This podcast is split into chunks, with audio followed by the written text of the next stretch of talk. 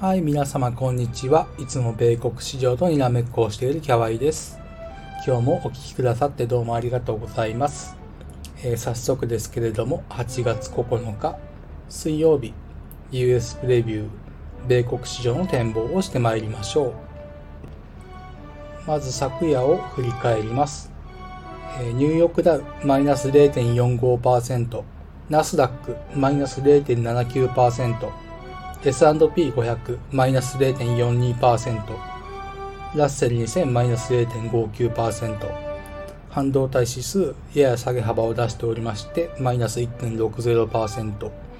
ただしどの指数も、えー、よりでは比較的売られたのですけれども、後半値を戻し陽線となっております。続いて今夜の経済指標です。えー、米国 エムビーエー 住宅ローン申請件数、えー、これの発表が予定されています。それから決算発表がある銘柄をいくつかピックアップして申し上げます。ロブロックス、 アールビーエルエックス、 ティーティーディー、 トレードデスクですかね。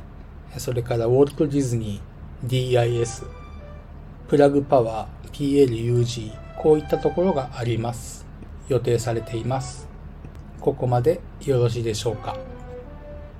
では今日もみっつのポイントに絞ってお伝えしていこうと思います。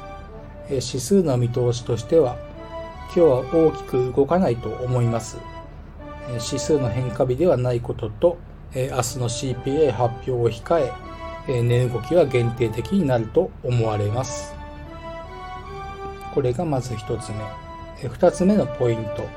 商品先物、欧州を見ても夕方、日本時間夕方時点では株式に資金が流れているようには思えます。今じゅうろくじはんですけれども、欧州もまあまあ上げてスタートしました。いい感じに上げています。ただ、えー、パラジウムが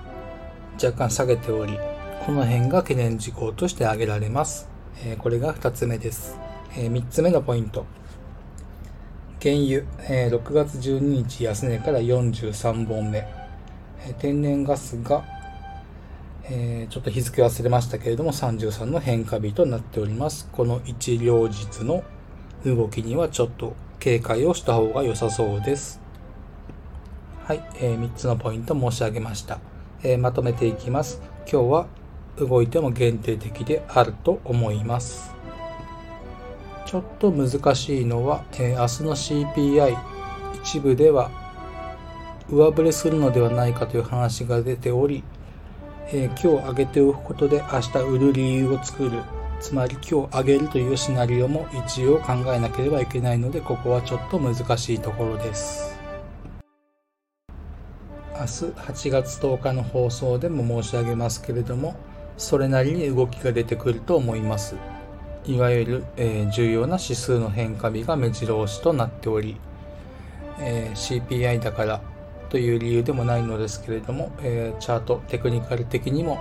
動きがあっていい一日と、えー、認識をしております。はい、今日の放送は簡単ですけれどもここまでになります。今日も最後までお聞きくださってどうもありがとうございました。感謝しています。この放送を聞いてくださった皆様の投資活動が少しでもハッピーになることを願っております。また明日の放送でお会いしましょう。お相手はキャワイでした。またねー。